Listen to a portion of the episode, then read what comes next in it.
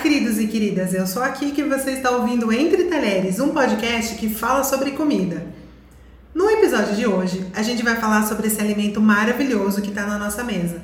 Eu vou dar algumas dicas para sua massa ficar mais gostosa e eu vou te ensinar a fazer massa em casa, que agora que a gente tem tempo, fazer macarrão caseiro é super fácil e super divertido. Vem comigo!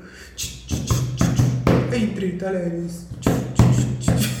Por que, que eu faço isso toda vez? Depois eu fico querendo dar risada. Entre talheres.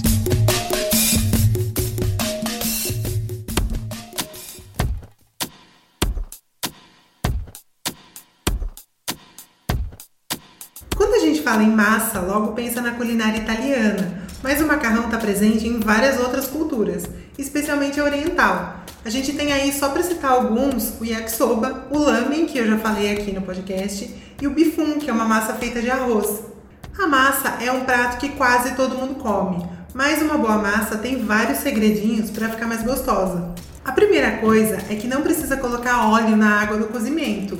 Isso só vai fazer com que o molho não grude no macarrão.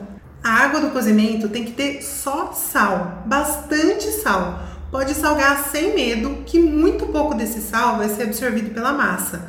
Então, seu macarrão não vai ficar muito salgado por causa disso deixar a água ferver, borbulhar, aí você coloca o sal, porque assim ferve mais rápido do que colocar o sal na água fria. E para a massa entrar na água, a água tem que estar tá borbulhando bastante também. Sempre cozinha o macarrão, a massa, numa panela bem grande com muita água, que é para o macarrão ter espaço mesmo e assim não empapar. Você pode calcular pelo menos um litro de água para cada 100 gramas ou uma xícara de massa. E uma outra dica para o macarrão não empapar é mexer muito bem a massa assim que você coloca na água e de vez em quando até ela tá cozida. Muita gente tira a massa da água, coloca no escorredor e já passa embaixo da torneira para ela ficar mais soltinha. A não ser que você vá imediatamente fazer salada de macarrão ou alguma outra receita fria e precise tirar a temperatura dessa massa, é melhor não fazer isso. É melhor você colocar a massa escorrida no molho ou no máximo passar um azeite nela e misturar um pouco para ela não grudar se você for usar daqui a pouco. Assim ela não vai perder temperatura, mas ela também não vai perder o amido, que vai fazer o molho grudar nela de uma maneira mais uniforme. E não vai deixar a massa lá esperando um tempão no escorredor, que é aí que ela empaçoca toda mesmo. Escorre a água da massa e já usa. A massa vai estar tá boa, vai estar tá no ponto quando você sentir alguma firmeza quando morder, que é o famoso al dente, né? Se a massa é industrializada, o tempo de cozimento geralmente está indicado na embalagem, mas é bom já ir testando uns minutinhos antes para não deixar ela amolecer muito.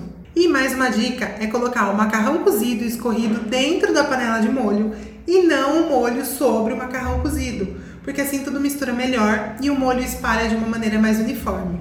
E falando em molho, guarde sempre uma xícara da água do cozimento da massa que é para o caso do molho ficar muito denso, muito grosso. Se você precisar, você adiciona aos poucos essa água até o molho ficar numa consistência mais agradável. O grande problema da massa é acertar a quantidade por pessoa, né? Ou a gente faz uma tigelinha miserável, ou você faz massa para o quarteirão inteiro. Você pode calcular 100 gramas por pessoa da massa sem recheio. Mas se você não tem balança em casa, um truque é calcular uma xícara de massa crua por pessoa. Isso serve para o caso das massas curtas ou das massas recheadas. Se a massa for do tipo ninho, 3 unidades por pessoa é uma quantidade bacana. E no caso das massas longas, o pacote geralmente tem 500 gramas, então você pode dividir em 5 meio no olho ali e cozinhar uma parte por pessoa. E é sempre melhor sobrar, porque você pode congelar a massa já cozida, usando uma sopa, por exemplo, do que faltar comida, né? E se você quer se arriscar a fazer massa em casa, é super fácil. Para cada porção, você vai usar 100 gramas de farinha de trigo peneirada, um ovo e uma pitada de sal. Só isso. 100 gramas de trigo é uma xícara de chá daquelas de 200 ml, quase cheia, faltando um pouquinho menos do que a borda. Então, se é massa para duas pessoas, você dobra a receita, por exemplo. Se é para quatro, vão ser 400 gramas de trigo, quatro ovos, quatro pitadas de sal e assim vai.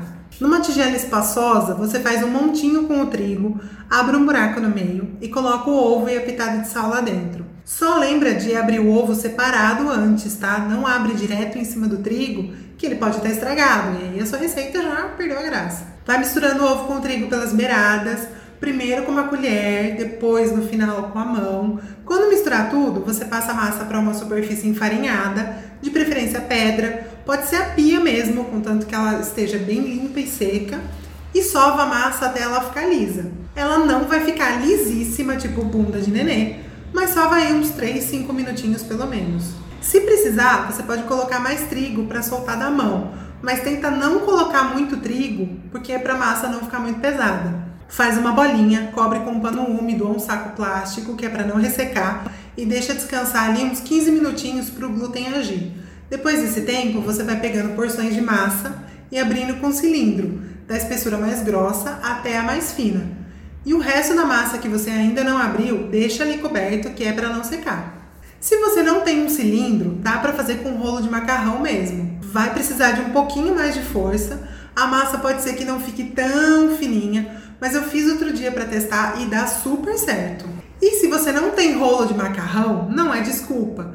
Você tira o rótulo de uma garrafa de vidro, higieniza bem ela e usa.